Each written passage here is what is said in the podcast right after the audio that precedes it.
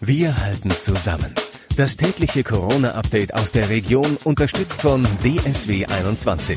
Sonntagabend, herzlich willkommen zu unserem Corona-Podcast von Radio 91.2, Antenne Unna, den Ruhrnachrichten und dem Helfiger Anzeiger. Mein Name ist Florian Joswig und ich halte euch hier mit den wichtigsten Infos und Entwicklungen auf dem Laufenden und zwar direkt hier aus der Region, also aus Dortmund und dem Kreis Unna. Wir haben aber auch den Rest für euch im Blick. Der Gottesdienst heute Morgen im Kölner Dom hatte besondere Symbolkraft, weil es der erste in der größten deutschen Kathedrale seit dem 14. März war und weil er verdeutlichte, dass nach wie vor strenge Regeln für Gottesdienste gelten. Die Kirchengemeinden im Kreis Unna sind noch zurückhaltend, bis auf wenige Ausnahmen, etwa im Pastoralverbund Lünen, blieben die Kirchenbänke an diesem Wochenende noch leer. Das Dekanat Unna und der Kirchenkreis Unna wollen jeweils mit ihren Kirchengemeinden Hygienekonzepte besprechen, bevor sie wieder zu öffentlichen Gottesdiensten einladen. Auch in Dortmund laufen die Vorbereitungen für die ersten Gottesdienste in Corona-Zeiten.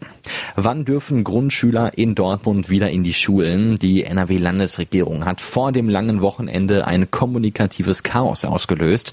Ministerpräsident Laschet hatte den Wiedereinstiegsplan für die Grundschulen korrigiert.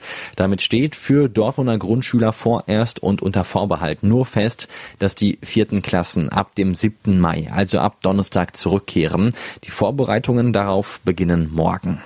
Ab morgen geht es für die Friseure wieder los. Sie dürfen nach über einem Monat Zwangspause ihre Betriebe wieder öffnen. Natürlich mit den entsprechenden Schutzmaßnahmen. Alle Werner Friseure arbeiten aber nur noch auf Termin. Manche erhöhen sogar die Preise. Auch Museen, Gedenkstätten, Volkshochschulen, Musikschulen und Zoos dürfen ab morgen wieder öffnen. Die Vorbereitungen für die koordinierte Wiedereröffnung unter Berücksichtigung aller notwendigen Schutzmaßnahmen in Dortmund laufen aktuell. Es gebe laut Stadt aber noch keine konkreten Termine. Anders sieht es beim Westfalenpark und beim Höschpark aus. Beide öffnen ab Dienstag wieder. Der Zoo benötige einen etwas längeren Vorlauf. Hier ist die Wiedereröffnung für Freitag, den 8. Mai geplant. Das Kreuzviertel in Dortmund, bekannt für seine vielfältige Gastronomie, ist um ein bekanntes Café ärmer. Nicht zuletzt wegen der Corona-Krise hat die Betreiberfamilie des Lokales im Kreuzviertel die Segel gestrichen. Wenn die Einnahmen fehlten, sei das Restaurant nicht länger zu betreiben gewesen.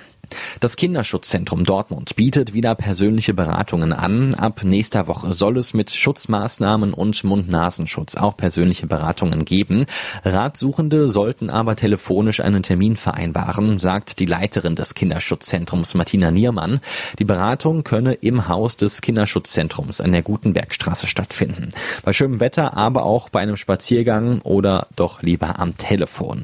Auch die Säuglings- und Kleinkindersprechstunde ist nach dreiwöchiger Corona Corona-Pause wieder erreichbar. Klienten sollen bitte zunächst telefonisch einen Termin vereinbaren. Mit finanziellen Problemen haben gerade viele zu kämpfen. Die Corona-Krise hat Auswirkungen auf das Einkommen. Was passiert denn, wenn der Verdienst nicht mehr für die Unterhaltszahlungen reicht? Die Jugendämter in der Region bewerten das als einfach und unproblematisch. Wer seine Unterhaltszahlungen nicht im gewohnten Maße leisten könne, müsse sich einfach an seinen Sachbearbeiter wenden, heißt es. Bislang habe sich aber kein eklatanter Anstieg solcher Anfragen bemerkbar gemacht. Die Umweltaktivisten von Extinction Rebellion wollen das Thema Klima wieder auf die Tagesordnung hieven.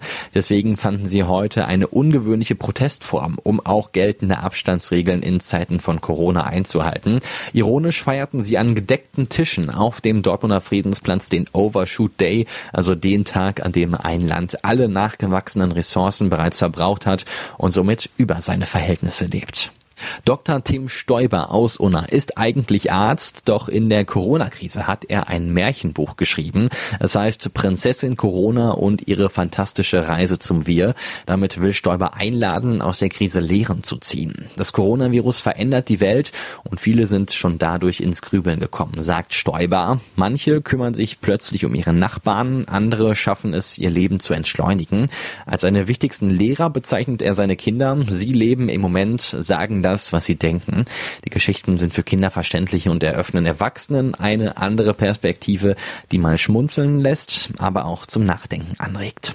Gucken wir jetzt noch auf die aktuellen Corona-Zahlen. Das Gesundheitsamt des Kreises Unna meldet heute drei neue bestätigte Infektionen mit dem Coronavirus. Damit sind in den zehn Städten und Gemeinden inzwischen 625 Menschen positiv getestet worden. In Dortmund kommt heute ein positives Testergebnis dazu, macht also insgesamt 630 593 bestätigte Infektionen. 598 Patienten haben die Erkrankung aber auch schon wieder überstanden. Und damit war's das schon wieder für heute mit unserem Corona-Update von Radio 91.2, Antenne Unna, den Ruhrnachrichten und dem Hellweger Anzeiger. Ich hoffe, wir hören uns morgen wieder. Ich bin Florian Joswig und denkt dran, bleibt gesund. Wir halten zusammen. Das tägliche Corona-Update aus der Region unterstützt von DSW 21.